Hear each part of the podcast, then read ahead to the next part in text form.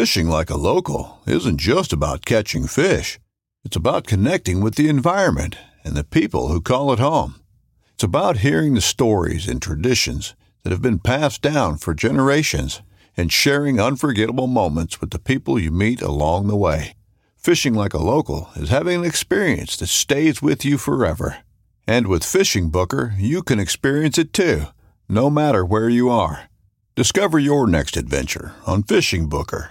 This upcoming concert season will be all about the boots, and Tecovas is your stop for the best in Western style. Tecovas has seasonal and limited edition offerings this spring and summer, including men's and women's boots, apparel, hats, bags, and more.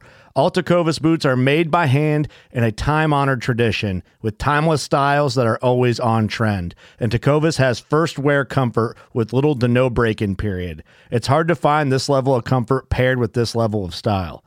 Stop by your local Tecovas store, have a complimentary drink or two, that's WCB style, and shop new styles. The smell of fresh leather and friendly staff are at your service. Many stores even have leather custom branding to make your boots truly personalized, and with regular live music and events, there's no in-store experience like it. If you can't make it into a store, just visit Tecovas.com. That's Tecovas.com. They offer free shipping on all boots, as well as free returns and exchanges, and ship right to your door. Go to Tecovas.com and find your new favorite pair of boots today. Thanks for tuning in. Welcome back to the Paddle and Fin Podcast Network.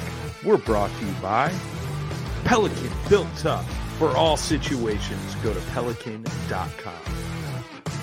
Yak Gadget, for all your fine kayak fishing accessory needs, go to yakgadget.com. Eastport Marina, on the beautiful shores of Dale Hollow Lake, for all your lodging, kayaking, and fishing needs, go to eastport.info. Now let's get this show started. What up? Welcome back to The Reel Down, everybody.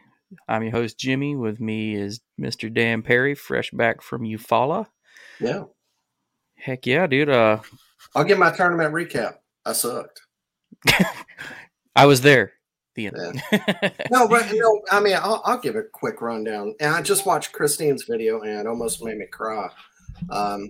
Like I was obviously fishing a dead pattern, a dying pattern with the water dropping is like a main lake. I thought there was going to be some current because they were dropping the lake, main lake, Kusa, like water willow type grass, swim jig, stuff like that. And I saw some really big fish. I fished all over the lake. Wednesday practice, I went and fished where Christine did, where she caught her fish. So yeah, that hurt. And I tried upriver, and then Thursday I found really, really good fish. Not a lot of fish, but really good ones in that main lake grass. Friday, just kind of bounced around the lake, looking around again. I looked at almost every single ramp, and and got on the water a bunch of a lot of places, but didn't really find anything I liked on Friday. Tournament day came around, went to that main lake grass. There was some other boaters there. I saw one boat. One guy missed one, and then another boat come right after him and catch two fish on exactly my starting spot, and that spun me out, and that's why I posted what I did. It just gets in your head. Yeah, it messed me up. Because I was going to go fish where Christine did that was my backup limit place, because I knew I was fishing for big fish there. So I made the conscious decision, I'm going to go for the big fish rather than go for the limit fish first, and that was going to be my backup, but I kind of pedaled too far and really pushed it and just got out of my,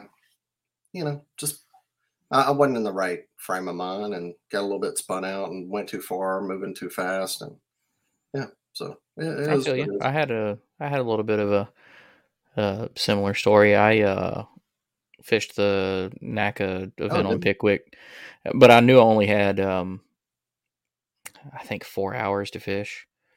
So, I just talked myself into it in the last minute. It went somewhere I'd never fished before, just kind of donating the money to see what happened. And it was a terrible idea. Yeah, zeroed. But again, with travel time on the water and everything, I'm probably only got to fish for maybe 3 hours. And then, but it wasn't. It turned on for everybody, after, I think, 11:30. So I wouldn't even have been able to be on the water then, so it didn't really matter. So I didn't really let it get to me too bad. It just marked that spot off the list of places to fish. Yeah. But got the, we're still up in the air about it. I'm running out of time, but I think me and a buddy are going to fish the KBF on Gunnersville Saturday. Not going to do both days. He wants me to go with him up to Chickamauga Sunday. So I was thinking about that too, just doing Saturday, but we got, my wife wants to go someplace, and I was at Eufaula last week. So yeah, that's, I think my wife's going to come up after it's over. We'll grab like dinner or something from like Crawl Mama's or something like that in town. Hey, legit story. I've lived I'm from South Mississippi and used to live in New Orleans. Crawl Mama's has the best seafood gumbo I've ever had. Yeah, everything there is good. It's amazing. I was telling Adam Reiser at the tournament, me and Bailey and Adam were hanging out at the meeting, and I was telling him about that the other day. Yeah, so that might be what we do this weekend. But yeah, other than that, there's just a couple of tournaments for everybody. Hobie's got one coming up. Broken Bow. Yeah, Broken Bow. I was about to have them backwards, but Hobie's got one coming up at Broken Bow, May 14th and 15th. Don't know if that one's capped out or not. Maybe some room in that one. Yeah. KBF, like I said, they've got one Gunnersville this coming up weekend, as well as one at Chatfield Reservoir in Denver, Colorado. So if you're in any of those areas, especially if you're in Gunnersville, you may want to sign up for that one. I think there's only 46 people signed up for Gunnersville right now, but they've opened the Pro Series to anyone, which they may have been doing that. I haven't really been paying attention. So get signed up for that. And then the Bassmaster circuit has got Smith Lake coming up May 21st. You going to fish that one? No, we have a Iron City has a tournament on Mitchell that weekend, and me and my buddy are doing we have a plan. I love Mitchell. I used to live down in Clanton, so I can't miss a tournament on Mitchell. No, I hear you. If I have a home lake, that's it. I debated on going down to Smith, but like I've literally never fished Smith. No, that's not true. I've fished Smith twice, and both times were for stripe, not for bass. So I have like zero bass experience on Smith. That's so fine, I don't want to pay $200 to go learn that place, you know. If people don't know, it's like a highland reservoir, spotted bass lake mostly. Deep. It's beautiful, clear, a big recreation lake. Because it's crazy how a lot of people think, I don't know if they think like Alabama isn't very diverse, but we have like, a lot of creeks, and then we have Smith Lake, which is clear and deep, 100 feet deep, and then we have big rivers and big lakes and everything in between. And yeah, Smith Lake is, if you want to learn, spotted bass and clear water on a reservoir, that's a place to go here in Alabama. But yeah, fun place, but man, and wake boats, they do not mess around, and it's going to be warm. So whoever's fishing that event, just please be ready. Be careful. Yeah. Cause those creeks, they go all the way up in the creeks, and the creeks are pretty narrow. So and that's why we usually don't hold tournaments like in that time of year. We do it pre-spawn on Smith Lake because it gets bad. It gets rough, yeah. Yeah, so people will get turtled. So, heck yeah. Well, what we're here for tonight is we wanted to take a recap with that Hobie event. It'll be great since you were there, and you can fill us in on it. But we got the winner, Mr. Bailey Eigbrett, and fellow podcaster. We will bring him on in. Yeah, host of a Serious Angler podcast. How you doing, Bailey? What's going on, boys? I'm pumped to be here, Jimmy. I think this is the first time I gotten to talk to you, buddy. It's good. I think so. I know. I think that I can't remember if Paddle and Finn or somebody had done something with you, and I was supposed to be there, but I wasn't. I can't remember. But I'm excited to get you on. As soon as I saw you won, I texted Dan. I was like, hey. Like, get him. Dude, I'm so happy you won, but I gotta say, I'm a little pissed off with you, because if you were on him, you should have told me at the meeting so I could pick you on my fantasy. Dude, I didn't. If you go back and look at my fantasy, I think every event you fished in, I picked you. And then this one, we were at the meeting, I picked that night, and I'm like, I don't know if he's like on him. He's going to catch some fish, but I don't know if he's on him. So I didn't. This is one time I didn't pick you, man. Dude, I genuinely didn't feel like I felt like I was on good fish for like a top 20 finish, but I did not feel like I was on winning fish. Well, I had some keys. I had some like pieces of the puzzle put together, but like I didn't have everything figured out. I didn't want everything figured out. Yeah. I just got done on a show that we were talking about it, and they asked me like what I meant by that. And with what I get to do for work, I get the opportunity to talk to some of these, you know, bigger guys on the boater side. And one of the things I got to do was talk to Seth Feider after his AOI win, writing a press release. And one of the things he was saying was that he doesn't want to figure things out completely in practice because it blinds you to the different opportunities in front of you. So if you have pieces of the puzzle, it still keeps you tuned in to what's actually happening, and you put it together in the tournament. And that's usually how wins happen. And that was like exactly what was going on in my head, like throughout that last day of practice and then the tournament. But then you're saying that because I know you got a few, you know, you get to work remotely and you were tent camping. Because I was kind of thinking the same thing too. Well, maybe I fished 3 days. I fished a little bit too much, and maybe I got a little bit into, you know, like I wasn't with the changing conditions. How were you able to do that since you kind of fished, you know, more days than what I even did? Not full days, but you know what I'm saying. Like I said, it took so long for me to figure something out. Yeah. So like when I showed up there, it was before the storms had rolled in. So I got there Sunday, like late morning, because Monday and Tuesday were work days for me. I didn't take off Monday, Tuesday, but being remote, I can work from wherever, which is nice. So I worked from the campsite Monday, Tuesday. But Sunday, I got some time on the water before I had to check into my campsite. And when I showed up, it was like high 50s to low 60s and water temps, I mean. And that caught me off guard because I was launched in this area to go out and then graph for brush piles that were like closest to the most major spawning areas because that's what I figured was happening. I mean, being from New York, I had a lot of preconceived notions going into this thing because I had no experience down there. And that's what I thought was going to happen. They're going to be right off the bed, and that's going to be the first place they're going to go is the most nearby brush piles. So that's what I was going to graph for. And I was like, all right, I'll fish by the ramp a little bit. And I dump a 7+ pounder on a frog. And I was like, well, we're going to screw that offshore plan and we're going to stay shallow this week. Yeah. And honestly, that's the same exact thing. Like I went into it thinking, you know, post spawn, shad spawn in the morning, move off, hit the brush piles. And that's what I thought going into. Yeah. Yeah. But those storms is what really messed everything up. Those storms that rolled through pounded that place. Like I was sitting in my tent and thank God my tent was waterproof because we got like torrential downpour for like 6 hours just straight. And I wasn't sure exactly how I was going to muddy the place up, but doing some little bit of research, I realized that, you know, and looking at the actual watercolor, you know, with all these creeks coming through, it was mud. Like, and it got to the point where you could put a black and blue jig in the water halfway in, like, so you're only your trailer's in the water and you can't see your trailer. Like, it was mud. And so, like, after trying a couple of creeks, I only caught 2 bass in, I think, 2.5 days. And so I was running a bunch of different creeks, trying different things. I even tried the brush pile deal, like, you know, towards like the mouth of these creeks for any of the fish that spawned early. And I found brush piles with fish on them, but I couldn't get them to eat. So what I ended up doing actually was I said, well, screw this whole, because I car topped my Hobie on a Nissan Altima. So it's kind of a process to get it on and off. So I said, screw this unloading and loading thing. And I just started driving.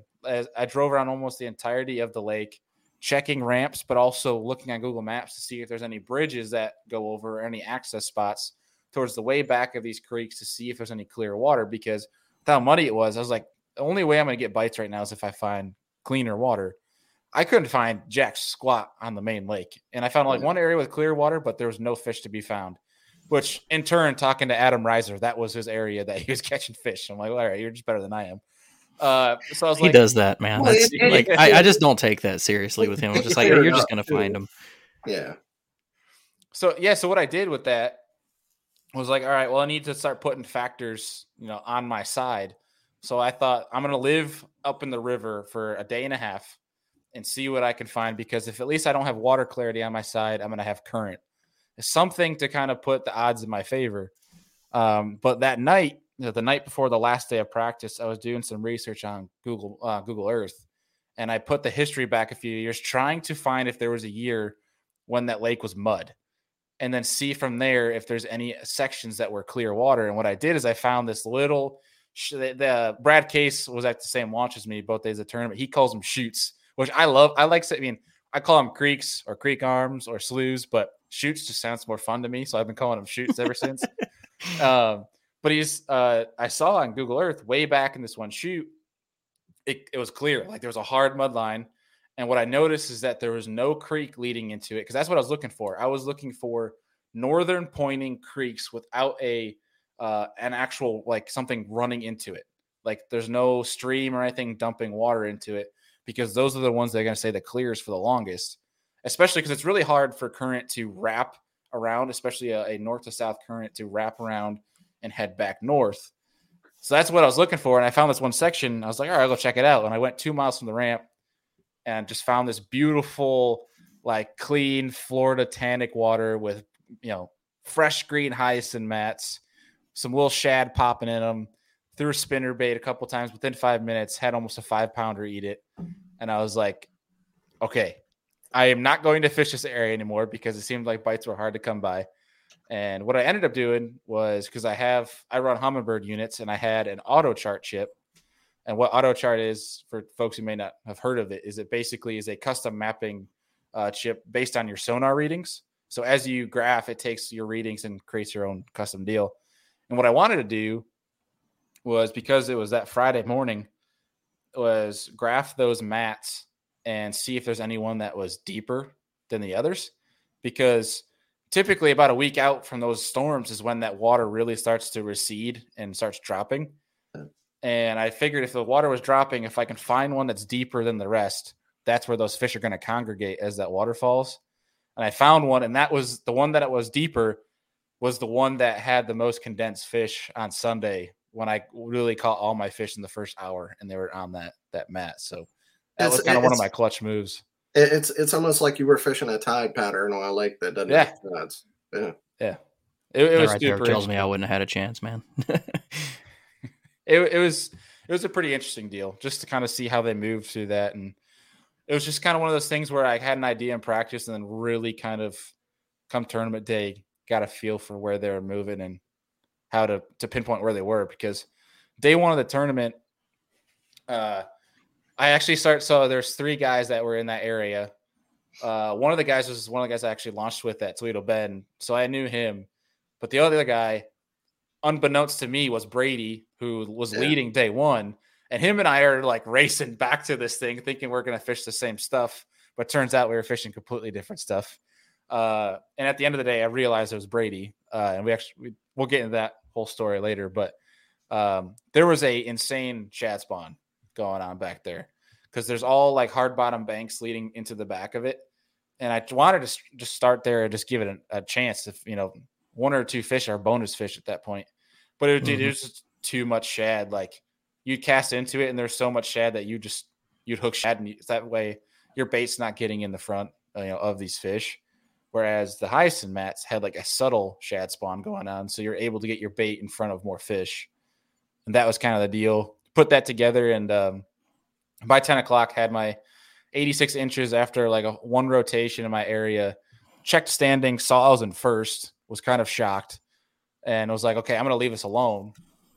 So I left it, and I was like, I'll come back if I have to, but as long as I'm staying in the top five, I'm not going to go back, because I'll beat it up tomorrow. Yeah. But I think that was one thing that was, I think what was important looking back now, was leaving that area, not trying to make any more moves. Even after watching Brady call and beat me out at first at like 89 inches. And then Dyer was tied, but beat me out with a tiebreaker with a bigger fish. 'Cause there's that local tournament that was going on that Jason Alford. Yeah. And Jason convinced me like 2 hours, like we were at the awards. He messaged me and he goes, you're not going to hop in that local derb. And it kind of like called me out for it. And I'm like, fine. All right, I'll hop into it, which thankfully he did. I got third in it, but I saw Brady called up, and I was like this close to going back there to try to like call up out of pettiness to try to win that local one. But I was like, I'll save it and go after the big check tomorrow, which thankfully turned out the way I wanted it to. Heck yeah. Well, since we had already dove into it, I want us to take a step back real quick. And Bailey, I want you to give everybody that doesn't know who you are a little rundown of you, how you got into the kayak fishing, and tell us about, you know, your show and what you do for a living. Yeah, am I bad on that too? Podcast. Oh no, podcast no. I tend to talk. So no, dude, it's fine. I want to know so bad how you did it that I'm dying to hear the answer. But yeah, Bailey Eigbrett, obviously, and I started a Serious Angler podcast like 2.5 years ago, almost to the dot. Was kind of a deal that I started because I was doing an internship at the University of Notre Dame, and they had me working ridiculous hours that I knew I wasn't going to be able to fish for like 6 months, which was hard enough as it is. So I figured next best thing is talking fishing. So I'd seen like podcasts. I was always into like Joe Rogan and stuff. And I was like, I'll start a podcast so I can at least like introduce myself to people as a way to network, but then also still learn stuff without actually, you know, getting time out on the water. And it's basically kind of grown into a pretty cool platform of getting some, you know, really talented anglers on to learn from and dive into different topics, do some fantasy fishing shows, kayak anglers, boaters, whoever, the whole spectrum. It's turned into a pretty cool deal and something I'm really, really passionate about. I like you guys and your segment here, Paddle and Fin. It is so crazy how much you can, I mean, you've obviously learned a ton just, you know, doing the podcast, but doing this for a couple of years now, it's crazy how much you can learn just from other people. You know, having great anglers on here and talking to them.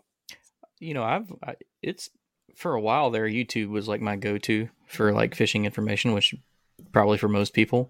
And then with like the explosion of fishing podcasts, like I hardly ever watch YouTube anymore. Like you can usually catch information. I mean, like you may want to watch a video on something very, very specific, but just listening to these, like even if you're just listening to, you know, catch up like we're doing right now on an event coverage, you learn so many little tidbits that, I mean, maybe the person that's not even really paying that much attention misses, but just little details sometimes that make huge differences. And that's like why I enjoy doing it. That and some, you know, some of these guests we have are great storytellers. Yeah. And like the show I did last week with the Cali boys, sometimes you get really cool stories, you know, where like everything just works out. But heck yeah. Yeah, I mean, the biggest thing for me with the podcast deal is that, you know, I watch a crap ton of YouTube as well. And I mean, I don't listen to music anymore just because I'm always listening to podcasts now. Same but way. Like with podcasts, I mean, you don't really when you watch Bassmaster, Major League Fishing, you know, there's not really too much to watch, you know, kayak fishing live stuff. But when you get these guys on stage, you know, you don't really get to tap into them fully.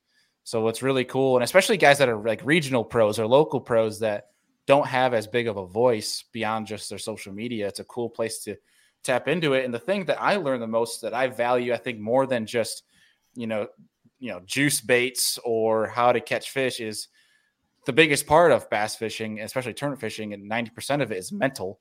And that's where you get to really dive into how these guys make decisions, you know, how they stay in a positive mindset. Some of my favorite episode I've ever done was with Brandon Polinek, who's like been my idol since I was a kid because of the way he thinks. The fishing triangle. Yeah. The triangle, the positive mental attitude. Like it's a cool place in the podcast realm to dive into a guy's mindset and how he thinks, because if you can learn and adapt from different things that you learn from different guys, the podcast is the best way to bring that out, people. And that's like one of the things is the biggest thing you can learn as a tournament angler is the mental side. And that helped me a lot, honestly, this past week. And that's where I started noticing, starting to click, was learning stuff that I learned from the podcast. Heck yeah. That's something that everybody needs to work on, though, is that mental game is definitely what keeps me out of it. And I mean, and then even people that are, you know, typically like dialed in like Dan is, you know, sometimes it just something gets to you. And like you said, you know, something that normally doesn't makes you spin out, and, you know, having the right mindset can contribute to being able to control that a little bit, because I definitely have been there. Well, let's get into Eufaula. Y'all were both there. One of y'all break down that body of water in particular, just the area, you know, what kind of fishery it is, either one of you. Take it away, Dan. You're from the area. Yeah, I had actually never. I can't believe it, but I'd never fished there before. I had never fished there before. Me and my wife had went down because it is. Eufaula used to be this. It was on like cotton boats. Then whenever they were coming down, it was a big, huge boom town. It has beautiful beautiful, beautiful homes. So it's a great place just to go visit if you love old home architecture too. But it's a lake that's split by. It's dammed on both ends. It's split Alabama on the west side, Georgia on the east side. Down south, it's kind of mid-lake to down south. It's actually more like a lake. And then above that is more river and kind of a little shallow, kind of grassy, stuff like that. But, largemouth, a few spots, no smallmouth. So. Yeah, and the part that I think I hated the most about the place was the whole – the lake lands on at the time zone difference. Yeah. So that's ooh. That threw me for a whole loop until when AJ recommended you just put your phone date and time just on Central, the tournament's going to be on Central. Just go off of that. That kind of helped because I was trying to do the math between the time zones in my head. Yeah. I'm this is way too much brain power for me. I did that too, but I couldn't change it on my graph. I didn't know how to change it. So it still kept messing with me. Honestly, it was changed. My graph was Eastern time and my phone was Central, which I kind of liked because it let me know, because my phone would automatically change. It would let me know which time zone I'm in, because up in that river, it's right on it. You could launch in Eastern and be fishing in Central and come back. It was weird. Oh Lord, that would be a headache. Yeah, dude, it was because even though I'm Central Time Zone, even with AJ saying do that, it'd still be in the back of my mind. Well, yeah. Just like you know, I wear a Garmin watch and my phone and everything. It would just keep just boop boop boop. I lose the sense of time when I'm on the water too. I would screw it up so bad. Pretty much everywhere I fish, I think I had pretty good service though. So it's a lake that seems kind of remote, but good service everywhere. I had barely any service. Oh, really? Well, yeah, the best spot had no service. The Sunday, I had all of my 85 3/4, I think it was, by I think it was at least 8 a.m. And I couldn't submit all of them till 10:30. So there was times where I was trying to submit and it'd be there's 0 bars, so I couldn't even load the app. Yeah, no, it was cool though. I like the fact that there was actually good service, especially where I was staying at Mid Lake, so I could actually work Monday and Tuesday and not have to drive to some random coffee shop or Waffle House and hope for Wi-Fi or something. Yeah, but not that a Waffle House would have Wi-Fi. Oh no, probably not. Hey, it's a good lake, good place. Bring your family if you want to fish and hang out with the family, but it gets a lot of pressure. Pretty much everywhere in Alabama, it gets hammered, Yeah, and have your kids throw some frogs at little gators and gators everywhere, and they were aggressive too. It was crazy. I have actually a really funny story about the gators. Yeah. So obviously, Eufaula is loaded with gators. We all probably see the mass social media posts this past week, mostly due to me because I'm the dumb New Yorker in Alabama. It's a complete change of scenery. I posted them too. Yeah, dude, it was crazy. But Christine Fisher, her post takes the cake out of everyone's experience of gators down there. Oh, I must have missed this. Dude, you got to check it out. Yeah. Really? I've been very out of the social media loop the last few days, so I need to go back and check it. Dude, go to her page and look for that. It's one of her recent posts. It is nuts. She gets chased out. But so obviously I'm in awe by these gators and stuff, and I was kind of it's kind of cool to see that they're actually they move away. They kind of leave you be for the most part. But I'm in the back of one of these areas, and there's 3 little 3-foot gators, babies.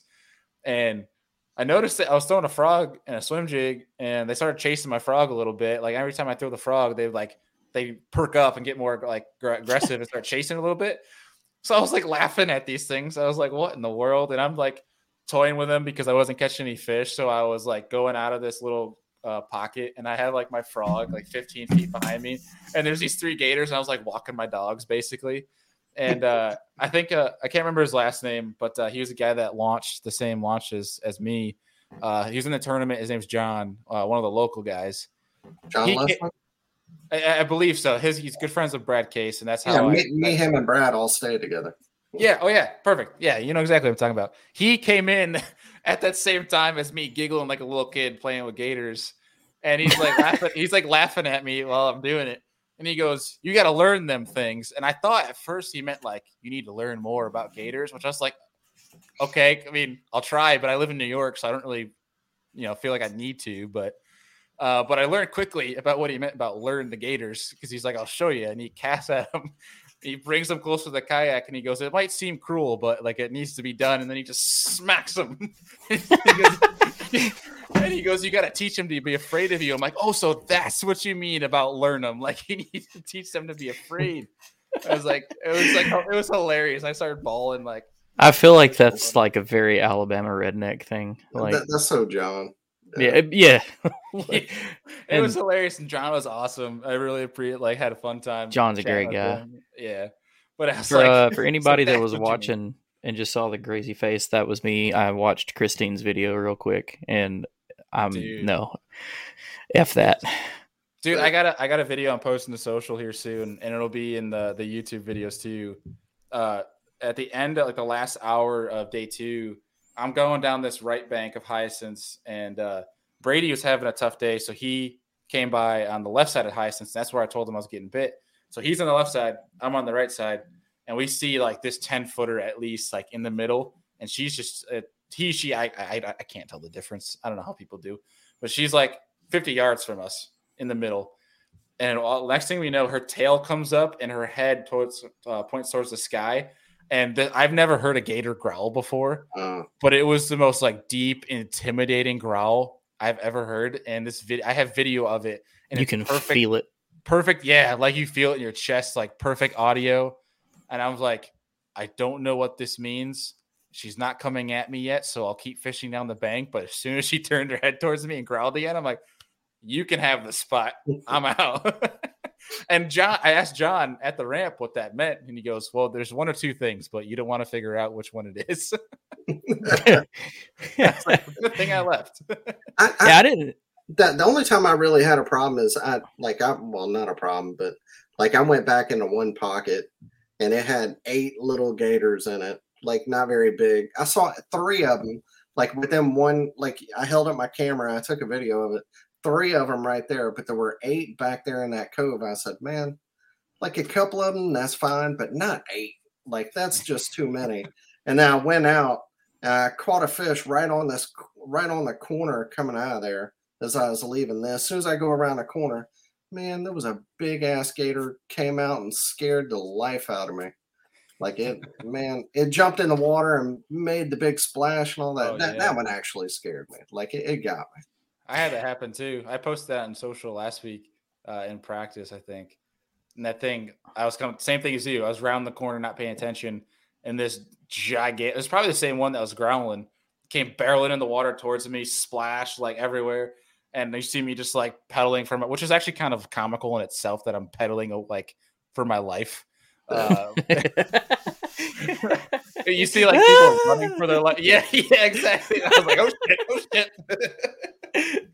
And you'll never get away from them. There's no way you can pedal faster than they can swim. Oh no, they swim like 30 miles an hour or something like that in bursts. I live on Wheeler Lake in North Alabama. We have gators, and we've got some big ones too, just like you see in Florida, Texas, Eufaula, anything like that.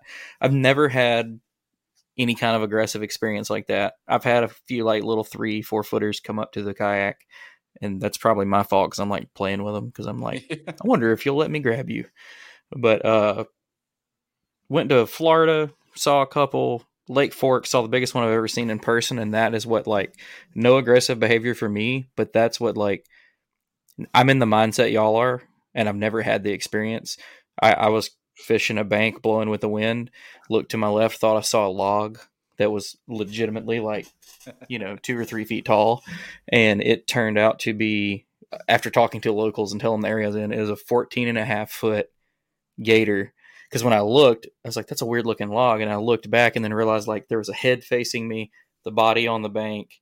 So I backed off and saw how long it was. And then I was talking to some guys at the local bar that night, and they were like, you were at this place? I was like, yeah. They're like, oh yeah.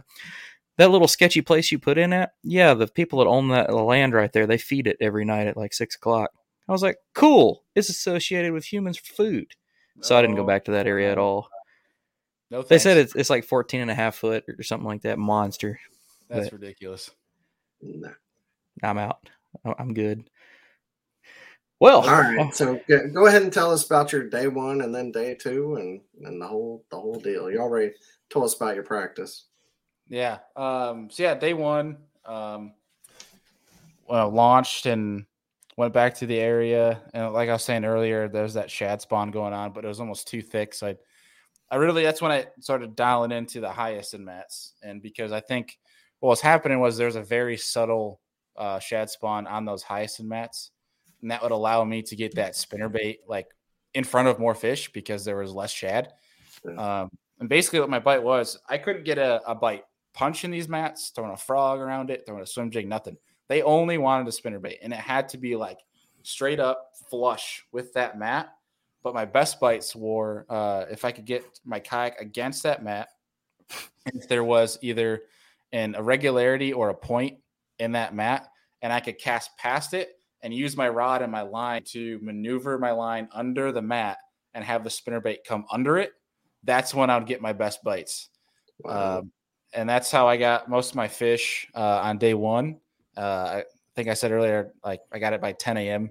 and I checked. I was in the lead as of day one. That's why I left that area and went to start exploring new water, looking for different hyacinth mats, and never caught a fish for the rest of the day, but saw that I was tied for second, which technically third because of the tiebreaker, but was in like a very good spot going into the next day. And I honestly kind of felt good that I wasn't in first because I hate that whole first place juju on a multi-day event. I'm a head case with this stuff. So like I'm in first, I'm like, okay, I'm not going to win. And like, I might. Well, and it's very rare. You see a wire to wire winner. Like yeah, that's like one like detailed thing I pay attention to with doing these recaps is like, how many times I've seen it, and it's less than I think 6 times, or maybe I think it's 4. And I've only seen it in a kayak, like big trail, I think twice. Yeah. Yeah. You don't see it very much. So I felt really good. Like I was really calm. I was more just excited just to get out and get fishing again, because I only fished it for like the good stuff for maybe an hour. Like I only made one rotation around the whole thing. So I was really excited. And, that night, I actually, because I had to check out Sunday morning from camp, I just packed up my car and slept at the ramp in the Nissan Altima suites that night. Woke up that morning, and Brady got to the ramp and went over to chat with him after learning that was him in that same area yesterday. The day before, I say, see, I'm already still living like I'm still at this past weekend. And chatted with him just to realize we weren't even fishing the same stuff. He was fishing more laydowns where I was fishing the hyacinth. And that was probably the most peaceful morning tournament, like pedal back to an area, me and Brady, like side by side, knowing that we're not fishing the same stuff. And we're just like relaxed, having a great conversation, super chill, like taking our sweet time. Like there's not a, $10,000 on the line that day. And, I got to my spot and time started, and within like the first 5 minutes had 3 13 inchers in the boat. And so I was feeling pretty good, at least about my odds of getting the limit. Cause I knew if I just got a limit, my chances of staying in the top 10 were really good. Yeah. And then after that, 3 13 inchers, I catch an 18, and I was like, okay, then, if I catch one more fish and I could stay in the top 5, and I go and I catch a 15 incher, and I'm like, okay, I'm feeling really good now. Now I just need to, And I, looking at the standings, I was reviewing the standings Saturday night, sitting in the car, waiting to get tired to sleep. I saw basically the entire top 10, except for myself, had a 20 incher. I only had a 19 for my biggest. And I was like, if I can have that bite show up, like in my head, I was thinking, if I had that 20 plus inch bite show up on Sunday and I have a limit, I might have a shot. And this is going through my head as I put that 15 incher back in the water. I'm like, man, I just need that 20 incher that I've been, haven't gotten yet. And but because you had the best average fish. Yeah. I mean, I just had quality fish around me besides the 3 13s that I got started of the day. But as I'm thinking that, I go down the bank, maybe another, 15 yards, you know, wrap my line around a point, makes it come back in on the indentation on that hyacinth mat, almost like 5 feet from the boat. I watch this mat. The mat shakes. Like you can see the level change, and it wakes, and it she like pushes the bait where you have to catch up and crack her. And I cracked it, and I'm like, and she goes into the mat, and I'm like, that is not small, that's grown. And I just, instead of, there's one thing that I've learned over the years that I was really proud of too, was like when you get a big one on, there's, you could tell it's big, and there's almost like a sense of panic, like especially when it's close quarters like that. So, but instead she ran into that grass where usually I'd try to pull back. I had 17-pound fluorocarbon on, and it's around grass. But it's a canopy, right? Because it's a hyacinth, so they're not attached to the bottom. All I did was held tension, and she came sliding back out, and I was really proud about that. But then got her in the net and realized just how big she was, because I thought it was another like 18 to 19 incher. But I was like, I saw that fish, and a 6-pounder in New York is built way different than a 6-pounder in Alabama in the South. So at first I saw how big her head was, and I was like, oh my God, that's like an 8-pounder. But mobile, it was like 6.5. It was like 6'6" or 6'5". But I saw that fish, and I'm like, that's over 20. And that's like, in that moment, I had that mental click of like, we got a shot, boys. Like, if we can get rid of a couple of these 13 inchers, we might got a shot. And I put her on the board. She was 21 3/4. And from that point, like, I have the whole GoPro footage. I was showing my fiance how much of a dork I was. Like, I was fist pumping like crazy. Like, I was hyped up. Like, I was like, that might be a $10,000 fish right there. Lo and behold, it was, thank God. But I put that fish back, and I called a couple more times with another 16 and a 14. And I had almost the same exact inches as I did the day prior. And in my head, I was like, because this was like only an hour into the day. And I'm like, we can make this could happen. Like, but right after that, after I called, it was about, the bites were slow. I was catching 13 inchers, had to call a 14, and it was around 10:30 or so. My phone, after I put that 6.5-pounder on the board and actually got service to submit it, my phone was blowing up that I had to take it and put it into my dry storage in my Hobie, slam the lid shut because it was annoying me so much.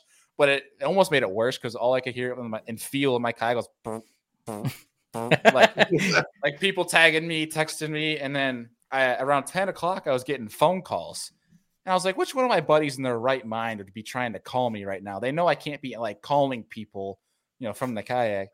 So like the 6th phone call, and I was like, screw it. And I open it up, and I see this number that's I don't recognize from Gainesville, Florida. So I make an effort to like double click on the iPhone to like hang up on them on purpose while they're dialing to maybe they'll get the point to stop calling me. And it turns into a voicemail, and it's Steve Fields from Hobie saying, hey, you know, we're trying to come get pictures of you. You know, if you get a chance, you know, I don't want to take up your, you know, time fishing, but can you drop us a pin? We want to get some photos. And it was that point I was like, okay, something's happening if they want to come get pictures. So I dropped him the pin. I teased Steve about it because as soon as he showed up, I didn't get a bite for the rest of the day. I was like, it's your fault. They're camera shy. But that was it. Like, after Steve showed up, got pictures, I didn't catch a single bass until the end of the day. And I was rounding a point, and Brady and I started coming head to head. Both of our alarms went off that the day was over. And Brady came up to me, and he goes, well, because I check standings on day one just to make sure I'm in contention, and then we'll like just see where I'm at and when I need to stop. But I will not check it on day two just to know, like, I don't want to mentally fish different, have that impact me, because I just want to fish and catch as much as possible on day two. But Brady's like, yeah, you were up by 7 inches at the cutoff. And I was like, oh, dang. But as soon as he says that, I open up my phone to a Facebook post from AJ that Ron catches like a 22-incher, and this thing's a freak giant. I'm like, oh, great. You know, Ron's going to catch me, and then we're screwed. He's like, he had 2 major calls in the last hour. And, but I still felt good about it. I'm like, you know, if I didn't win, that, you know, that's fine. I accomplished my goal of making the TOC. I was fairly confident I stayed in the top 3. And we get back to awards. We're chit-chatting with people, talking to my buddy, Nolan Miner, which, by the way, if folks aren't subscribed to his YouTube channel, you need to be, because he had the altercation of altercations with another kayak angler that basically zeroed on day one. Nolan has gone 3 for 3 on checks, and the guy was persistent on fishing on top of Nolan. It'll come out in his YouTube video. It's going to be amazing from what he described. Love me a little drama. Yeah. But we're going through awards, and it gets down to Ron and I, and Ron decided to screw with me because I think Ron knew that I won. And Ron leans over and whispers, he goes, would you be mad if I told you? Or no, he goes, would you be scared if I told you I had 2 major calls in the last hour when the standings were down? And I was like, oh, damn, you won, dude. Like, I thought that was him saying he won. And AJ goes, so Ron had these 2 crucial calls in the last hour when standings were offline. You know, he caught a giant on a 22-incher. That was a huge call. And then he goes, but the other one was only a 16, so it wasn't up. So AJ threw me for a roller coaster.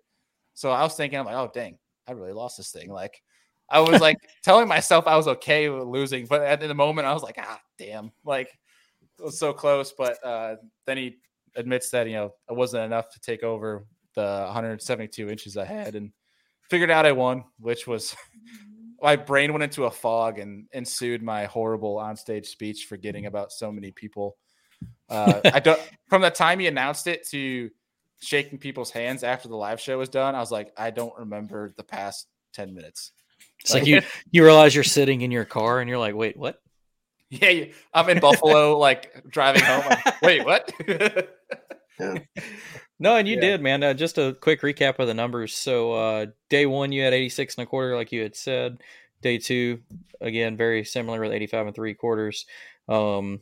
Ron had 82 3/4 day one, and then 85 with that big 22 call there at the end. But you ended up with 172, and he did make a big leap, but he still only had a 167 3/4. So you had a nice little comfort area. But somebody to shout out on was Josh Stewart. Josh had a huge day too, 92 1/2 inches.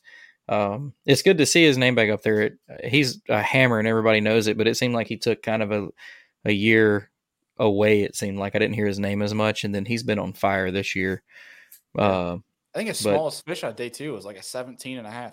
Yeah, he was on, and like if you look down the standings, he's the only person that didn't have like a 13, 14 inch class fish. Almost everybody's limit, you know, had that one smaller fish towards the end. But it did day two. There was like you said, the top 8 day two all had a 20 at minimum. Brad Case caught a freaking 24 1/2 inch donkey. He was so jazzed when I got back to the ramp, because I heard rumor that he caught a 24 incher. And I get to the ramp and he's stuck. Like, he's like blasting music, like dancing around his trailer. I go up to him and I was like, catching a big one, did you, Brad? And he's like, yeah. He goes, let me show you. And he tells me the whole story. I'm like, Brad, we have to get to awards. We're going to be late. Like, that's his goal. That's his only way. Yeah. It's kind of crazy. A last Hobie on Santee Cooper, a Canadian one, and this one, an almost Canadian one in Buffalo. Hour from the border. Yeah. Big shout out to him. Nate came all the way back down again for this one. I felt bad it didn't work out for him because that's a stupid long trip. But, you know, right. Maybe Alabama's got something against. He's got the gas money. Yeah. Well, that's awesome, dude. The new trophies are legit, man. They are awesome. I know most people are listening to this, but that is a great trophy.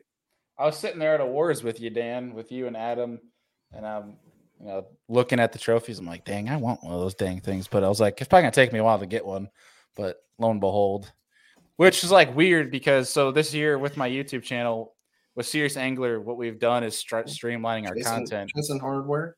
Yeah, so this new series, Chasing Hardware, which is now on my personal YouTube channel, Be the Fish, is about like just trying to make the tournament champions, you know, chasing trophies. But also like, but it's based around just learning and becoming a better angler tournament after tournament. Well, I was like, in my introduction, the first episodes from Toledo Bend, I was just like, you know, it's, you know, unrealistic have happened in this year. You know, it might take me a couple years to finally win one. But well, here we go. Episode 4 is going to be a win. And I was like, well, I got to figure out what the heck I'm going to do with the rest of the season and like steer the direction of it. But TLC. yeah, I was talking with Drew. It's like, it's going to be, you know, goal number 2 now is AOI, and then 3 will be TOC. Well, I'll tell you what, man, we have a lot of people on here, and some of the decisions and some of the things you were looking for on the maps and things like that, that they're not those aren't the things of a young guy who hasn't won a bunch of tournaments. I mean, you've got it together, so you've got a great chance to make a run at it this year. I appreciate it, but and what I was telling people is I am new to the scene. I do have a lot more to prove. Like, one tournament win is great, but I have a lot more to prove to make a point that I can actually compete here. Because this is one of the biggest things why I did it, why I went to the Hobie BOS series, just because, you know, I found success in New York, but I wanted to see how I competed against the nation's best. And, you know, being only two tournaments in, granted, yes, one of them is a win. The other one is a 48th place, which I wasn't happy with. So there's a lot still to prove, especially being able to fish around the country. Like, this is just a one-off, and we'll try to prove that it's not a fluke. Well, that's something that I talk about a lot with people is, you know, winning is one thing. Consistency is the real, mm-hmm. you know, that's the thing that makes a statement is, you know, that's why AOI is such a big deal for so many people is it's not, that wasn't a one and done situation. You competed and did well all year. So, yeah. So I hear a lot of guys that'll say they'll take an AOI over a big trophy or like a championship trophy. So what do you have left on schedule this year? Are you going to try to fish all the Hobies? Yeah, so I'm going to make all of them, I think, the rest of the season except for Broken Bow. And it kills me because of a couple of reasons. I would love to make Winnipesaukee because it's the closest dang one to me and figures that's the one I can't make. And because it sets up perfect for how I like to fish. Offshore, big smallmouth, clear water. Electronics like that, and that's the time of year to get on those fish too.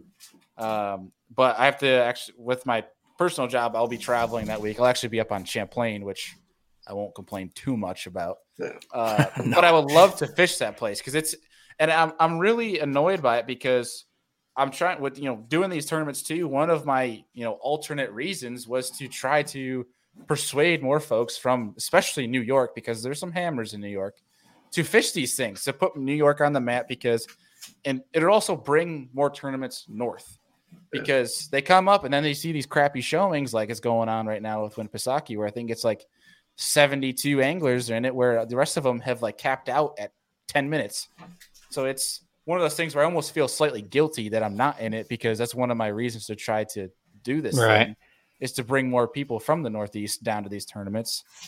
That way that these trails will be more apt to come north, but I will be fishing. The next one will be Lake Chickamauga, which I'm really excited for. I love that place.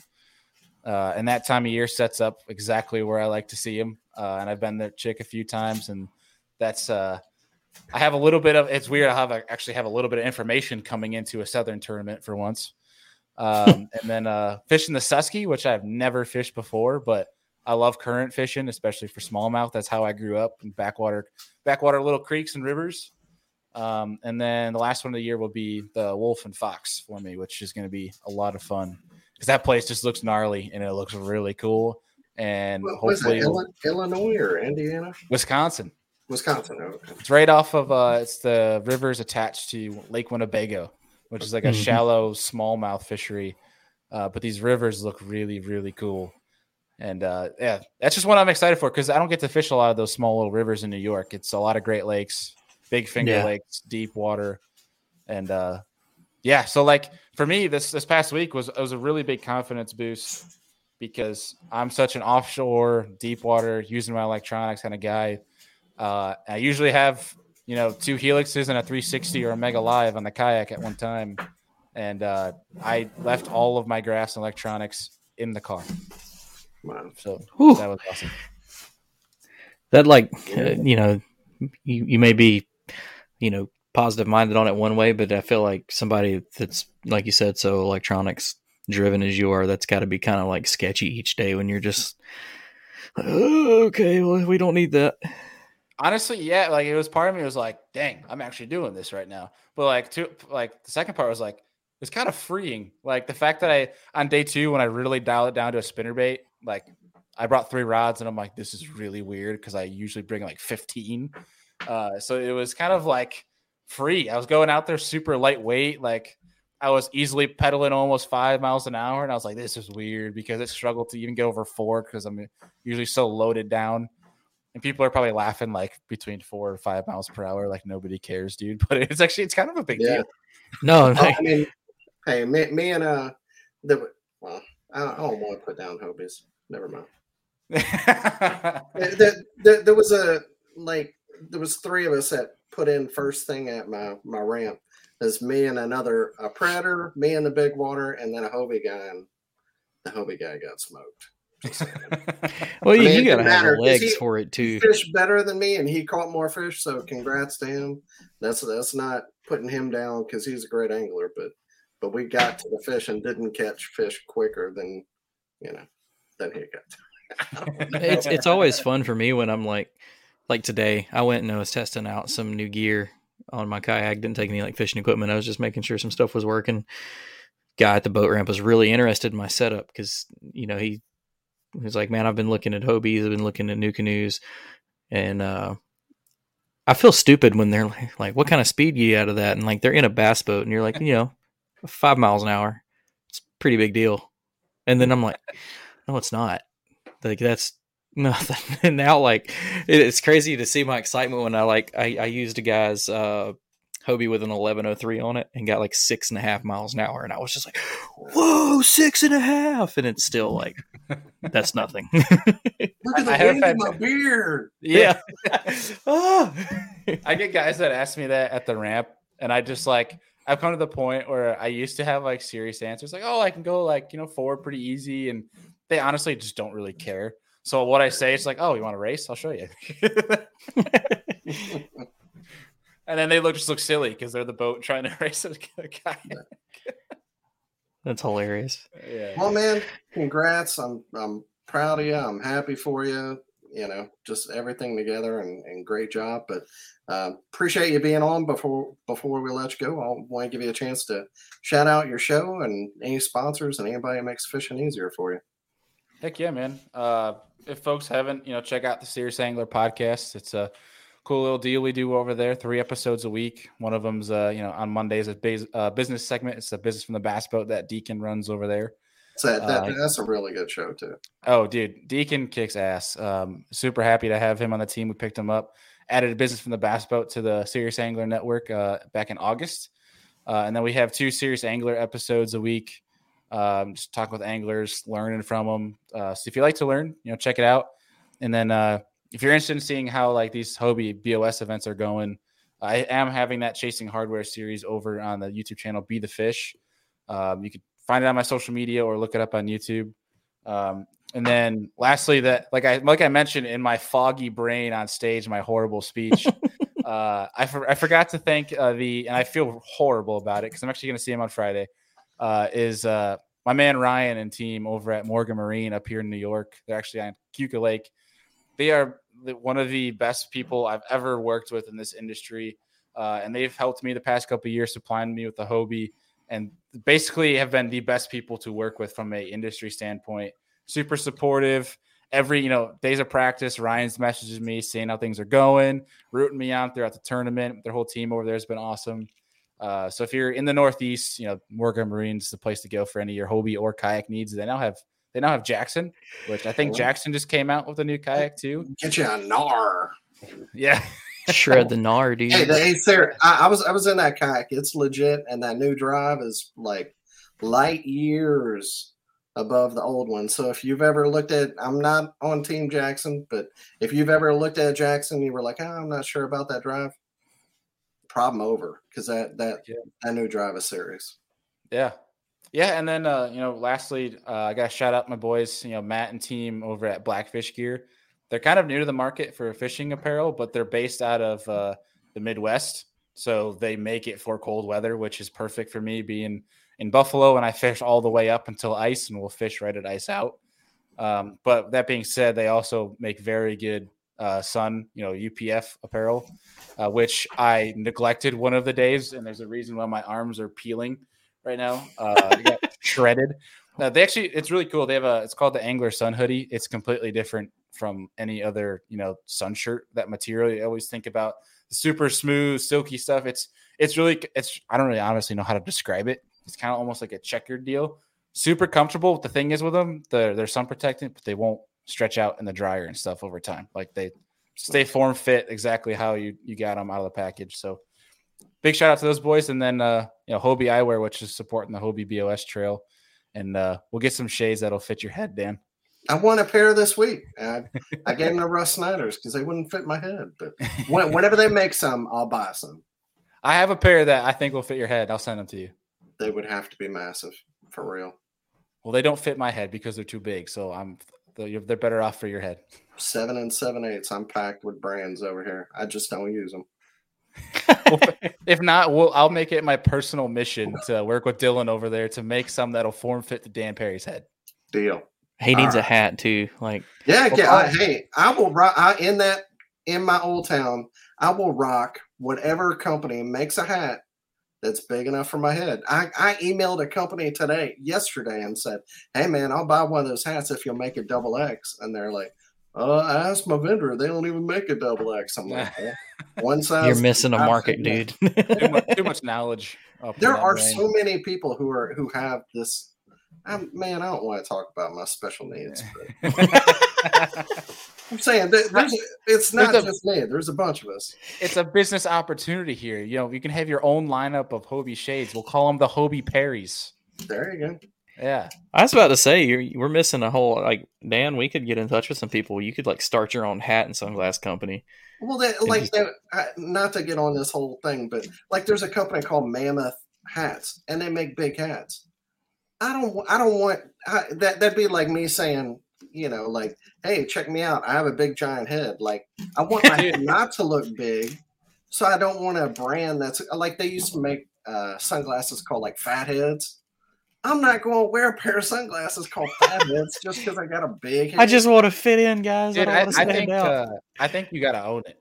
In this industry, you got to own that. I mean, dude, look at Frank Talley. He owns the Big Man series on AFCO Apparel. Yeah, he's a big dude. He is. But I think you just got to own it, man. No one's going to judge. That's how this industry works. If you own something we're that. We're rebranding Dan Perry Fishing to Fathead Fishing right now. Yeah, well... It'd be great if you didn't. I'd appreciate it. You can start your own lineup of apparel and shades. Call it like Perry's or something. You could be like Perry, you know, we're better than Sperry or something, like really cheesy. And then you're good. Like, you got your own business right there. I have wide feet too, and wide other things. You know? You go. I'm just wide socks. Too. Yeah. Perfect. All right. I love it. All right, everybody, that was a great show. Bailey, we thank you for giving us some time. I know it's been a heck of a weekend for you, and fishing and brain fog at board shows and your show and KBN, and I'm sure everybody's reaching out to you, so we do appreciate you giving us a little bit of your time to tell us how it went, man. Okay, and I appreciate the invite. Yeah. I'm looking forward to seeing you chase that AOI and, you know, finish out that Hobie series. So hope that we get to have you back on soon. Appreciate it, boys. Thanks, man. Right. Appreciate you.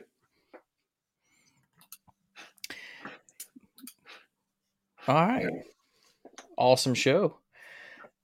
Glad to see. That's like, it's a new name for me. I mean, for everybody, obviously. Like, we follow Bailey, but, you know, it's nice to see just different names at the top of these big national tournaments. At the same time, though, like we said, I like consistency, too. So I like this. You do like to hear about some of the same people, you know, kicking ass over and over again. And like he's saying, like, you know, he's trying to get more people to come down from up north, and he made that drive, and good for him making that drive, putting in the time and the money and the effort and paying off. That's awesome. Yeah. He might've made enough money to make all the gas he spent. So there you go. Well, I'm going to get into some other tournament recap we had from the weekend. The one I'm going to start out with was the KBF and San Vicente Reservoir out there in Cali. Day one trail, Timo Cotter won that one with 88.25. Second place, Dominic Dawn with 88. Third place, John Myers. And then day two, which is the reason I'm starting with this one, our man, Mr. Bass Thumbs himself, Shane Lamont over there just smacked him on day two. Keep your thumbs ripped, bruh. But smacked him with 90 3/4. Second place was Bradley Coolin with 86 1/4, and then Dominic Dawn again third place on that one, 86. Brian was texting me. Anybody that's been watching, seeing me look down at my phone. Brian, the OG Brian Schiller, was texting me wondering if we had Shane on because he really wanted to jump in here if we did to say the only reason that Shane won was because his wife didn't fish against him again. Well, yeah. Shane does his own tournament show for California stuff, so I'm sure maybe he'll just be interviewing himself. Well, I told him I'm going to try and get him on next week if we don't have any other big events going on, just to give him a... He's always doing so good, hyping up his other Cali buddies. He's a great angler, and he's a great conversation, so I want to give him a little spotlight, too. But congrats to him and the other winners at that event. So, moving on from there.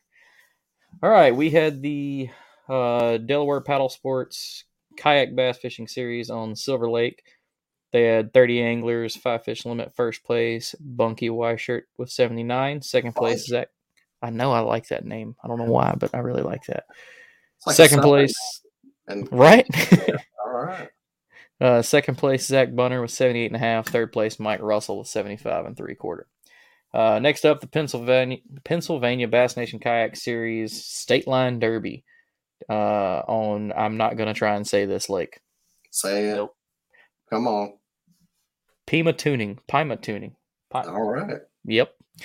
First place, Colton Hutchinson with 78 1/4. Second place, C.J. Welsh with 76 3/4. Third place, Russell Johnson with 71 3/4. Next up, we had the NACA Tournament Trail that I was talking about down here. We call it our shoal stop. It is the Pickwick Lake and Wilson Lakes.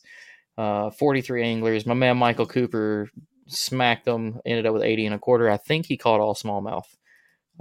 Second place, Andy Boutwell with 79 3/4, and third place, tied with him, Harry Golden with 79 3/4. I thought it was Luke. Never mind. No, I think Luke got. I don't even know where Luke ended up. He won some rods or something. I know he won one of the raffles. Yeah. Okay. But he won small fish. We had a little side pot small fish tournament. That was it. A couple great giveaways though with that. NAC is always great for giveaways, and that's a cool tournament where you have to be up on skinny water. Like you can't fish main lake stuff. So Michael was main lake. Oh, was it? Oh, okay. Mm-hmm. I know their spot, and the guy he fishes with I think finished 5th too. They were just whacking him. Hmm. Next up was the Buckeye Kayak Fishing Trail on the Cowan and Acton Lakes in Cincinnati. 55 anglers in this one. First place was Reese Stoughton with 158. It's a 2-day tournament. Second place, Sean Skidmore with 150, so pretty good gap between first and second there. And then Chris Hannigan with 147 1/2 for third. We just went over the Hobie Bass Open on Eufaula, but we'll hit the Peach State event that was in conjunction with that. There were 67 anglers in that. Brady that Bailey was talking about, he did end up in first place in that one. It was a 1-day event with for 89 inches. Second place was Nick Dyer with 86 1/4, and Bailey, as he said, got third in that one with 86 1/4 as well. That's another one. I think Brady's from Nebraska, so another long drive came down to the south and took. I'm gonna need my southern boys to step it up. I know. Where are we at? Next up, we have the Indiana Kayak Anglers on Lake Wawasee and Syracuse Lakes. 68 anglers. First place, Ryan Platt with 75 inches. Second place, Mark Howell with 74 1/2. Third place, Shane Partlow with 73 1/4. Next, we have the Natural State Kayak Anglers on Lake Nimrod. 32 anglers. First place was Tyner Redden with 91 3/4. Second place was Mark Cothran with 76 3/4. There was a 15-inch gap between first and second. That's a whole fish. And those were limits. Those were both 5 fish limits, so that's crazy. And third place was Gordon Parham with 70 1/2. Next up, we have the Moyac at Table Rock. 153 anglers. That's a big one. Yeah. First place was Ryan Paz... Paskewich with 90 3/4. Second place, Joseph Mirsky with 87. And third place, Scott Kroger with 87 as well. Oh, wow, we got a bunch going on Table Rock. So also going on at Table Rock was the All-American Kayak Series event. They had 56 anglers. They did it 2 days. So first place for that one was Chris Longshore with 170. Second place, Chad Davison with 168. And third place with Blake Collins with 166 3/4. And then another event on Table Rock was the Natural State Kayak Anglers. They had 73 anglers. First place was Ryan Paskowich with 90 3/4. Second place, Danny Dutton with 87 3/4. And third place, Craig Wood with 85 1/2. Shame on all you people that didn't sign up for all three of those. Yeah, triple dip. You're right. And then last but not least is the Southeast Texas Kayak Bass League on Lake Nacogdoches. I'm going to say that I said that right. 87 anglers. Yeah, that's Nacogdoches, right? Oh, sweet. Yeah. Woohoo. Go Alabama guy. First place, Desmond James, 101 inches, anchored with a huge 25-incher. Second place, Brian Howell with 97 1/4. Third place, Jansen Benavides with 90 1/4. There were a bunch of big fish. Third place caught a 23. Eighth place caught another 25. A guy in like 50th, 7th place caught a right out of 24. Huge fish, but it's Texas. What are you going to say? Wow. God bless Texas. That was, yeah. Oh, I need to get back out there. Well, that was it for the tournaments, man. Another great show. Might have our man Shane on next week. I'll see if I can work that out, see what else we got coming up. As we said, something we didn't really mention in the before, Jackson just dropped a new kayak. Everybody go check that out. And they're also putting that drive in so they're updating all of them. Yeah, the Bite FD and the Kusa FD. They're putting that new drive system in all of them. So sweet. We also had Crescent drop the teaser video to the boat that they're doing with Drew, the Sholey. Looks really good. I can't wait to look at one and play with it a little bit. I've got to see some of the photos of it, and I think these two boats are examples of boats that listen to what people want out of them. They both have a lot of features that a lot of people have been wanting and that they're going to like. So that's really cool to see. What about you, Dan? Got anything coming up? It's really cool that brands are like, I know the NAR with Jackson, they had their team guys. Like, yeah. Put everything that they wanted at Kayak, and they came up with an idea from that. And then the other one in Crescent, they used Drew, and they just let Drew do what Drew wanted to do. And that's, man, we are getting some great kayaks right now because companies are not just in a boardroom on a blackboard or whatever a damn engineer does and just selling us what they want to sell us. They're listening to us, to anglers. And that's like how Jackson did it. I think that's what in my eyes a team should be, is like, we're repping your brand, but you should in turn listen to us. And that's exactly what they did. So that's really cool. And then with Drew's boat, I mean, for us skinny water guys, like, we know he knows what we like, you know, and then this boat's going to be a great combo boat to do everything on, because if you're paying attention to what he's doing, you know, chasing these trails around, he's getting in the skinny water as much as he can, but we've seen him have a motor strapped to his boat. We've seen him, you know, when water's too shallow to do his, or, you know, lakes are drawn down and his thing's not there, he can figure it out too. So a boat that can do it all. So pretty cool. I can't wait to see what else. I'm sure they'll have some more boats. I'm sure. I think Feel Free just dropped one really cool little boat, a little affordable pedal drive. I'm sure we'll see some more. ICAST coming up. I know there's at least one brand that has one coming out. So one brand that we haven't said already. So I'll let y'all figure it out. I know this too. I think I know of another one coming out too, unless it's the same one. So everybody pay attention to ICAST this year. As per usual, we'll hear the phrase game changer 47 and 11 times. What was it? I saw somebody post the other day when Jackson dropped it. They called it a change gamer. Changed the phrase up a little bit.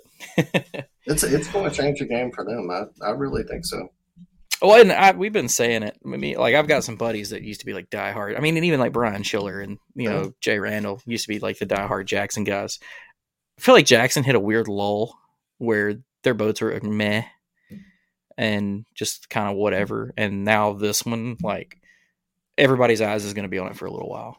You know, well, it seems like everybody. Yeah, they had to take some time to get their company right, and now they're coming through the lull of getting their business straight, and now they're coming back out of it. So yeah, good. Glad to see one of the perennial brands of kayak fishing making a comeback. That's awesome. Thank you. Well, all right, everybody. We appreciate everybody coming, hanging out with us on your Wednesday morning or whenever you check this out, get to see it. Be sure to take a look at your fantasy stuff. As mentioned, maybe hopefully had Bailey on your team because he just got you some very much needed points. Sorry, Dan. Make sure you give us a like and a follow. Follow Dan's YouTube. He's over there. Follow Dan's YouTube, his Instagrams, all those funny things. I would say follow mine, but I have not been that active lately. Got too much other stuff to worry about. Give Paddle and Finn some follows. Check out our YouTube. We're trying to get those numbers up big time, too. And we will see y'all next week. For your PF News, everybody. Thanks for tuning in to another killer episode here on Paddle and Finn. Be sure to drop a 5-star rating, a thumbs up, or smash that subscribe button on any platform you're listening in on. Be sure to check us out on Waypoint TV, waypointtv.com. Make sure you sign up for the Fantasy Kayak Fishing League at paddleandfin.com/fantasy. You could support this show through Patreon, patreon.com/paddleandfin. Don't forget to check out the website, paddleandfin.com. Catch us on YouTube. If you got a question, comment, or want to see a future guest on the show, be sure to email us at paddleandfin@gmail.com. Shout out to our show supporters, Yak Gadget. You can check out all the fine kayak accessories at yakgadget.com. Pelican Professional. For all your cases, coolers, and lighting needs, go to pelican.com. Rocktown Adventures. Your Midwest premier paddle sports destination, go to rocktownadventures.com. Eastport Marina, the beautiful destination on Dale Hollow Lake. If you're looking for lodging, kayaks, kayak accessories, or anything fishing related on the beautiful Dale Hollow Lake, go to eastport.info. And Jigmasters Jigs. When in doubt, get the jig out. Go to jigmasters.com and fill your tackle boxes